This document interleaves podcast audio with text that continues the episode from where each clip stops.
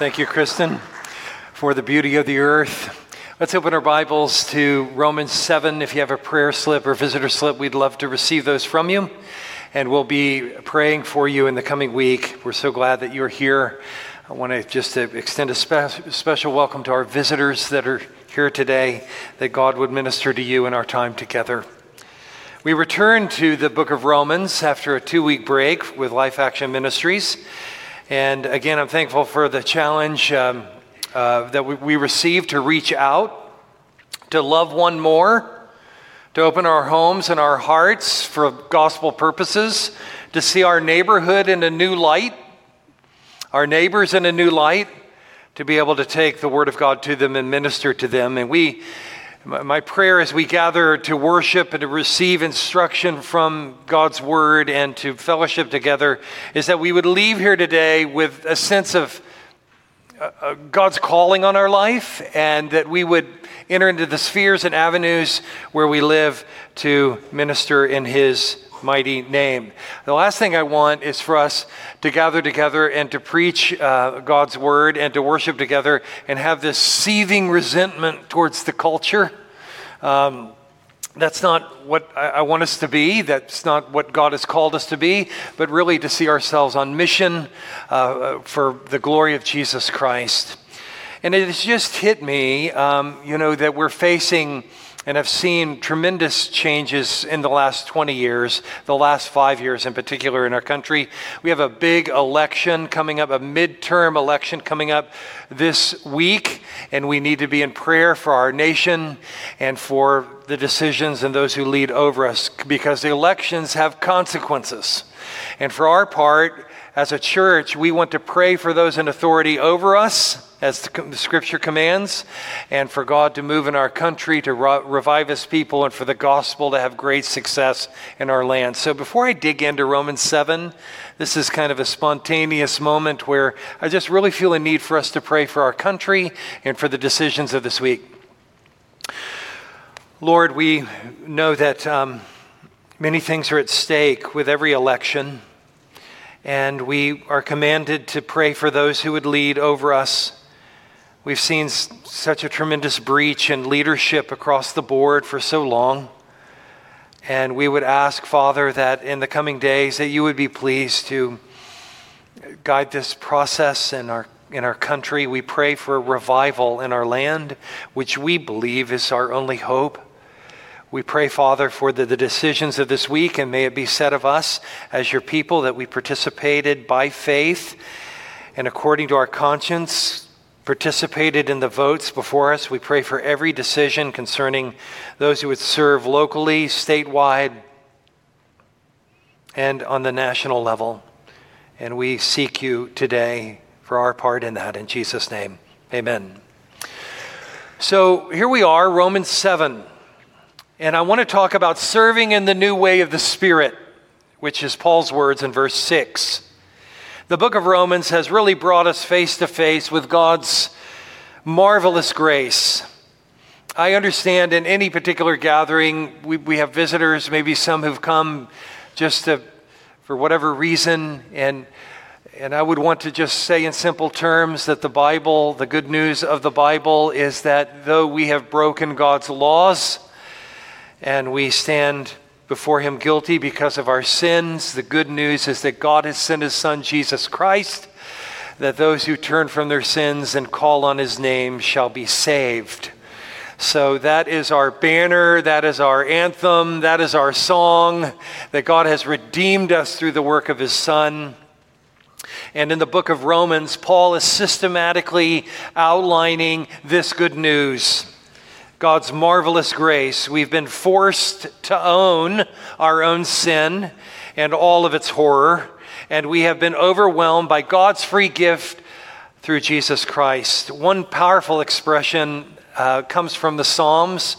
Uh, I just think uh, it's a common uh, testimony for anyone who knows the Lord and loves the Lord. In Psalm 40, David wrote, I waited patiently for the Lord. He inclined to me and heard my cry. He drew me up from the pit of destruction and out of the miry bog. You ever been in a miry bog? I hope not. But all you have to do in Louisiana is just look to the side of the road and you'll find one. You'll see one. And you'll say, Man, I'm glad I'm not in there. The Lord's salvation brings us out of this miry bog, the soup of our sin, and set my feet upon a rock, making my steps secure. He put a new song in my mouth, a song of praise to our God. And this new song, when it's mentioned in the Psalms, the book of Psalms, is a reference to a fresh song of God's deliverance and His goodness in my life. And so, in the Christian life, we should have a recurring, ongoing um, offering of a new song to the Lord for his deliverance and his goodness to us. David goes on to say, Many will see and fear and put their trust in the Lord. Could it be that so few trust in the Lord because God's people are so shy to give a new song? And to speak of His wondrous grace in our life. I had a wonderful opportunity this weekend to go to Midway Baptist Church and speak at their men's conference. Dr. Dr. Dennis Brunais, the pastor, and he, he offered a couple of questions to the men, uh, some 60 in number on Friday and a good group on Saturday of men who love the Lord. And to hear them sing and to be with them was a great privilege. But he held out a question to them Jesus Christ means what to you? Fill in the blank. What does he mean to you? And then he went on to say, Midway Baptist Church, what does that mean to you? And it was wonderful to hear these men stand and give praise of what Jesus Christ meant to them, what their church family meant to them. And I just was taken by, you know, that, that happens around here all the time. And that's a sign of a healthy church because a testimony not given is a testimony lost. And David is saying, God is my strength and my fear and or my, my salvation. Uh, many will see and fear and put their trust in the Lord. And so, as we hold up Romans 7 and the whole meaning of the gospel, may that be our song as well. While we were still sinners, Christ died for us. He rescued us from the miry bog of our transgressions and put a new song in our mouth. And that is not to say all our problems in life are over. That's not our message. But we find that, that even in our sufferings, we learn to endure. And even with our endurance, we, we, we learn and grow in character, and character produces hope, and hope does not put us to shame. Charles Swindoll captures the flow of Romans when he says Paul deliberately paces himself in the writing of Romans. Chapter after chapter, he deals with sin, sin, and more sin. In fact, coming through Romans 3 was almost like we needed to hold up a shield, it was more than we could bear with not one word of relief from the dark side. And then, as the curtain seems to cl- be closing and the reader reaches rock bottom with no way uh, through and no way out, enters the Spirit of the living God and the promises of God in Jesus Christ. God, the Holy Spirit, dwells within us to give us hope. Many think, um, some commentators think that Romans 6 and 7 is kind of a parenthesis between a larger section of Romans 5 through 8. We began with chapter 5. Therefore, having been justified by faith, we have peace with God through our Lord Jesus Christ, assurance of salvation. And then it ends with Romans 8. What can separate us from the love of God in Jesus? Absolutely nothing. Not death, not life, not things to come, not things present, not things in the past, not angels, not any created thing can separate us from the love of God in Christ Jesus our Lord. And here in chapter 7, Paul's talking about being freed from the law. Romans 7 is a difficult sell in the present situation of our age. We live in a lawless age. I mentioned Matthew DeLauder in our pastoral prayer this morning, a beloved church planner that's preached here many times, I think eight times. And we have supported and been a partner with Emmanuel New Orleans, but they, they're trying to build a, a church building on Elysian Fields, and uh, thieves just keep stealing their stuff. Imagine the frustration of that.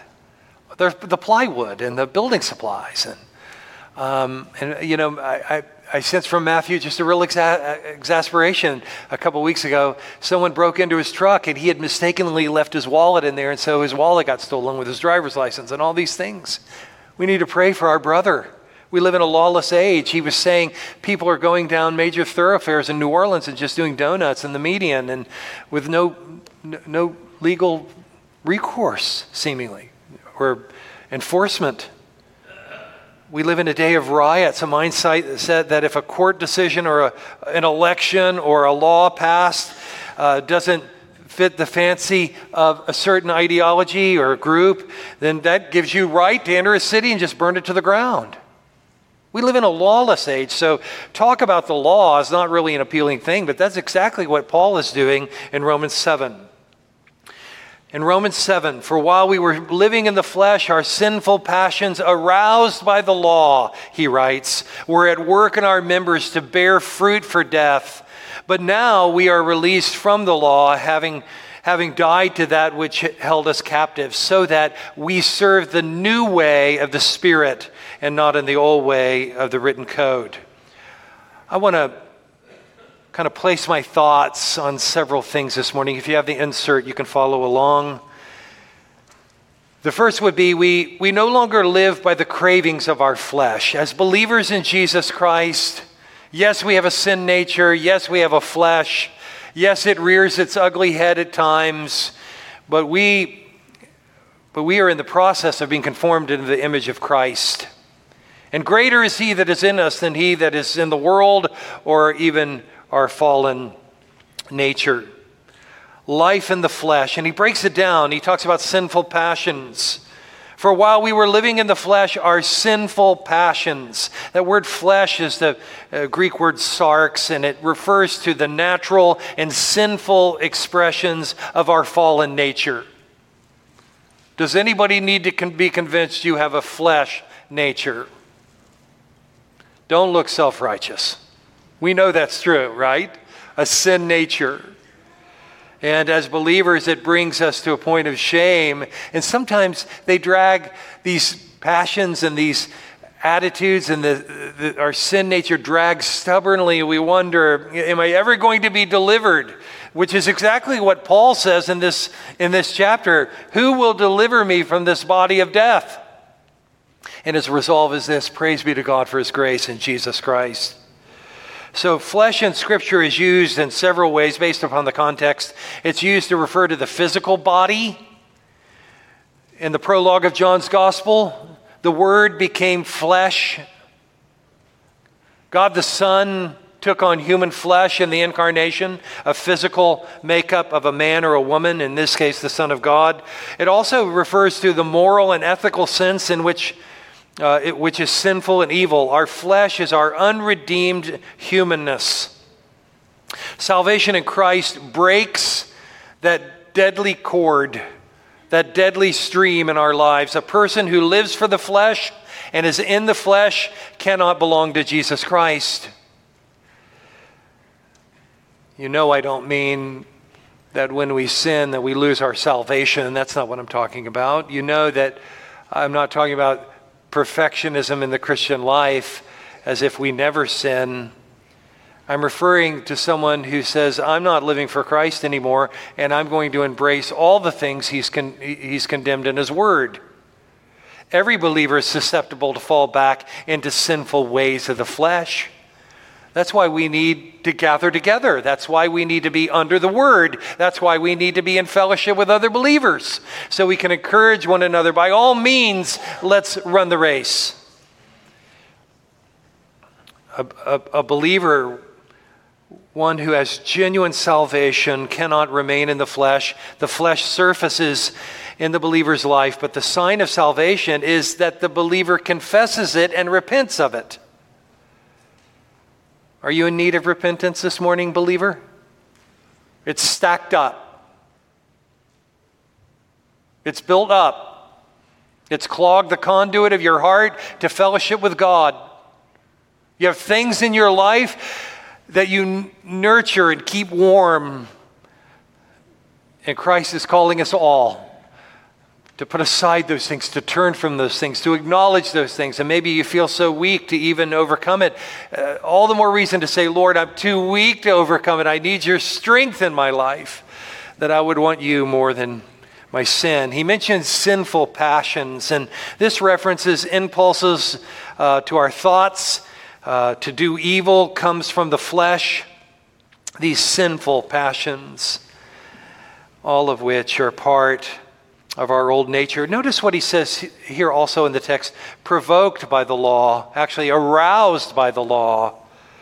Um, the law arouses sin. Maybe you haven't thought about that. He, he says that in verse 8 of all the sins that um, Paul dealt with in his own personal life, he mentioned covetousness.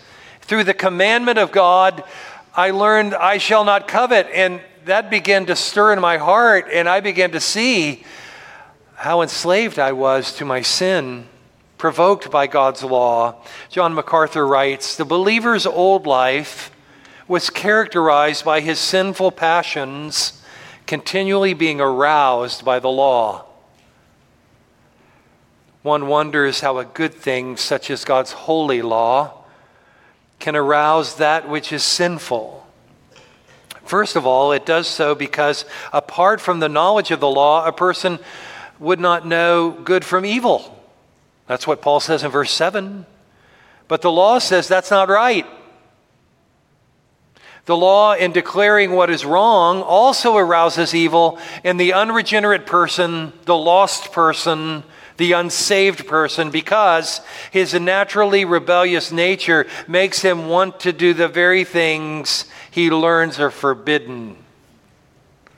I know it says 45, but I want to do 55. I know it says only take one, but I want three. And on it goes. We know how that arouses our own sin nature, some stronger than others, depending on what the issue is. But all of us share that in common. Sin arouses of all the trees in the garden you can eat, but that one over there, the day you eat of it, you will surely die, which became the most attractive of all trees after that command. Where was the fixation? Man, that's a beautiful, yeah, but the law arouses our sin and it bears fruit for death. That's what he says. These passions, these thoughts, these sins were at work in our members to bear fruit for death. These, the members of our body is the reference here, the entire person given over to sinful passions, working to produce fruit of judgment.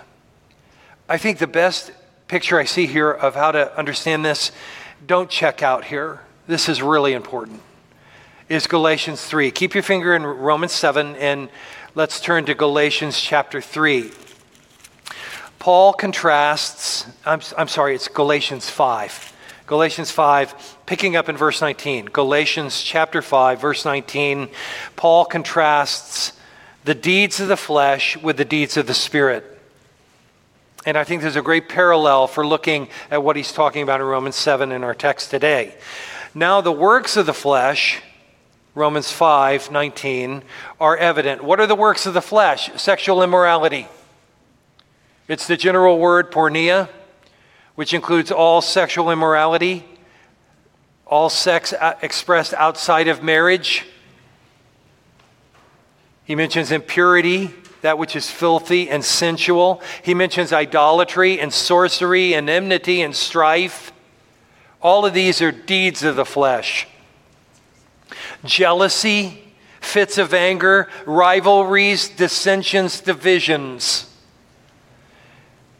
It includes envy, drunkenness, orgies, and things like these. So, in just a flourish of his pen, he identifies these things that are the deeds of the flesh, and we should run from them and seek to put them off in our life. He says, I warn you, as I warned you before, that those who do such things will not inherit the kingdom of God. You know my illustration here. This doesn't mean you get a little, a smaller slice of the pie. It means you get no pie.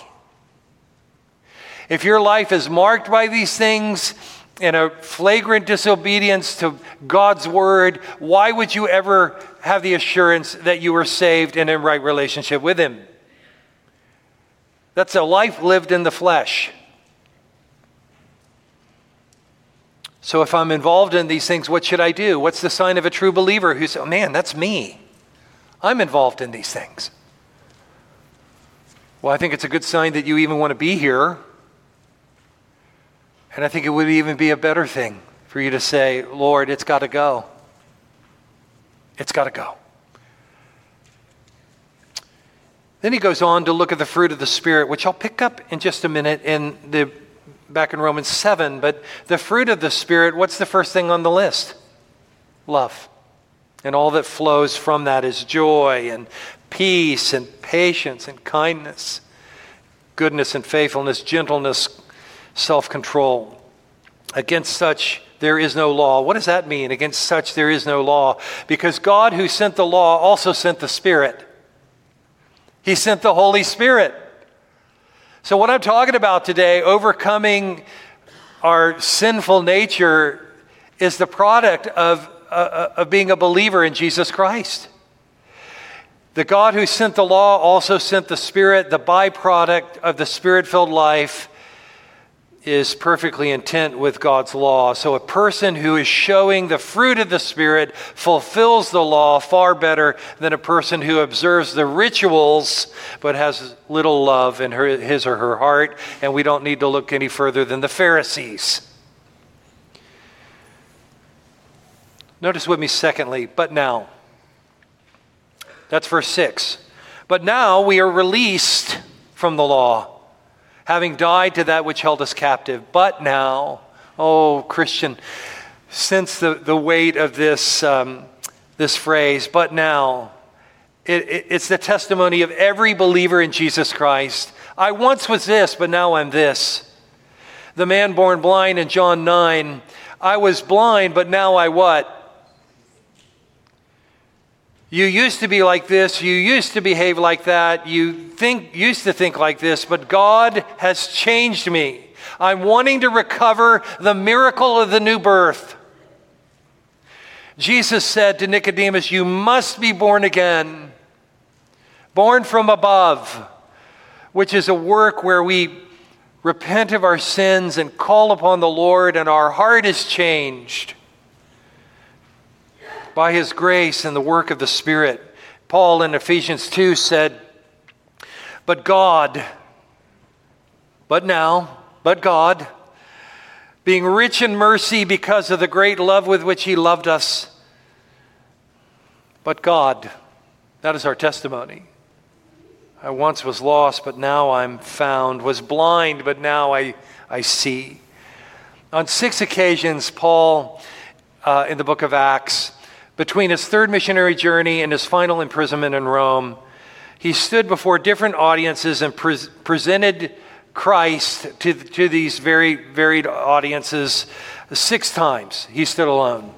Six times he shared with unbelievers, and many were hostile and rude. What, what was Paul's method in sharing the gospel? I once was this, but now I'm this. Basically, he shared his personal testimony. He shared how Jesus Christ had changed his life. He simply shared how his, his life had changed by the invasion of Christ and the indwelling power of the Holy Spirit. All right, I think a great application of this is are you prepared to do that? With the audiences that you will face this week. You may not have 10 minutes, you may not have five minutes, you may not have two minutes, but you'll take whatever you get. Are you prepared to share your testimony in that kind of setting? Are you prepared to, if I were to stick a microphone in your face as a follower of Jesus Christ and say, What's your hope in this world? Well, I'm glad you asked. Let me tell you. One thing that has to happen, and I think it's a byproduct of the last week, is if we don't think in those ways, it's never going to get out. It won't. And the most important thing in our lives as a believer in Jesus Christ is Him. So we need to be more proficient in sharing what He has done to change us. I once was this, but now I'm, I'm this, and I'm, I'm not, I haven't arrived by any means, but I'm, on, I'm on, in the process of growing in my faith and in my trust of Christ. His promises are secure and true, and I'm standing on them. Paul said in 1 Timothy, it's a trustworthy statement, worthy of full acceptance. Christ Jesus came into the world to save sinners, among whom I'm chief. You know, I just think of those that are around us and near to us and people that we know for years. We, we, we, we need to come to the place to where we're able to say to them, you know, I've known you for many years. We've shared the same office, we've shared the same neighborhood, and I've never shared with you the most important thing in my life, and that's my relationship with Jesus Christ. Would you have time to talk about issues of faith? And then what do you do? You wait to see what they say, which will probably be, sure, I can give you a few minutes. And then you share what? How you came to faith in Jesus Christ. And you share the Word of God with them. We need to become more proficient in that as a church to get the Word out. And so, but now, that's the testimony we all share. But now, we are released from the law. That sounds kind of dangerous, doesn't it? To be released from the law? That might make us lawless. If we're released from the law, next thing we know, we might be doing donuts in the median. But that's not Paul's point. We're released from the law, the external uh, code, in the sense that that's not the power that changes us. In fact, we're released from the law, and he says it doesn't make us lawless, it makes us more loving. What does that mean? Well, as we look at the fruit, verse, look back at verse 4. Likewise, my brothers, you also have died to the law through the body of Christ, so that you may belong to another. To him who has been raised from the dead, Jesus Christ in order that you may bear fruit for God. Through the power that raised Jesus from the dead, he dwells within every believer. That very power is what produces fruit godly fruit, not fruit that leads to death, not fruit that leads to shame, but to learn to love. A repeated emphasis in the book of Romans is that salvation produces total transformation. Jesus Christ died and rose again, and through his saving work, God made Christ, who knew no sin, sin on our behalf, that we might become the righteousness of God by faith in him, that we might bear fruit for God. Fruit is evident through our attitude, fruit is evident through our actions, fruit is evident through our worldview, fruit is evident through the commitments of our life. Notice with me, thirdly, I want to pick up on that term. We have been released from the law in verse 6. Being released from the law, again, it, it produces love, not lawlessness, not in the gospel. Both Jews and Gentiles are under the law. Paul has established that in Romans 1 uh, through 7. The Jews had the written law, the Ten Commandments, they had the privileges of the older covenants. The Gentiles also have a, law, a natural law. And we, whether you're Jew or Gentile, you're under the law that condemns us because of our sin. We're proud of our accomplishments. We fail to own up to our, uh, our own failures. We, we hide in the bushes like Adam and Eve did.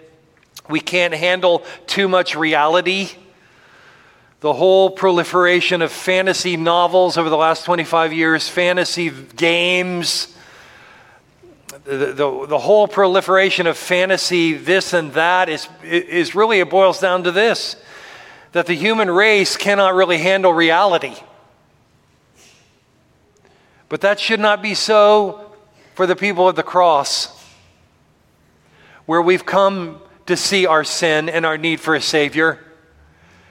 And that that it should empower us to, into a world that is suffering and wants to escape. We're critical of others. We see depression and addictions. This whole fentanyl thing, I've just been watching a number of documentaries on that. Uh, a piece of fentanyl the size of a rice can OD someone that's laced with everything under the sun.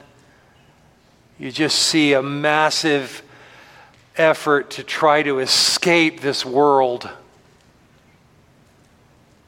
And nothing shows the, the fallen heart more than that. We've died to the law. We've been released from the law that we might be held captive to another. That's the whole point to the marriage illustration in verses 2 and 3. That in death, a marriage is dissolved. And so Paul is saying we're married to Jesus Christ, which may be difficult for the men in this body to look at that picture, but that's exactly what, what he's saying. We're married to him in the purest form and the purest thoughts. We are united to Him, and He is our Savior. Released from the law in union with Jesus Christ by faith. That is such a precious doctrine. And then finally, we'll close with this. We possess the indwelling power of the Holy Spirit. Chapter 6, the latter part so that we serve in the new way of the Spirit, not the old way of the written code. There's a distinction between the letter of the law and the spirit of the law. The letter of the law is the written requirement you shall not kill, for an example. The spirit of the law has to do with the deeper intent or motive behind it. And so this controversy is captured in all four Gospels when Jesus talks to the Pharisees.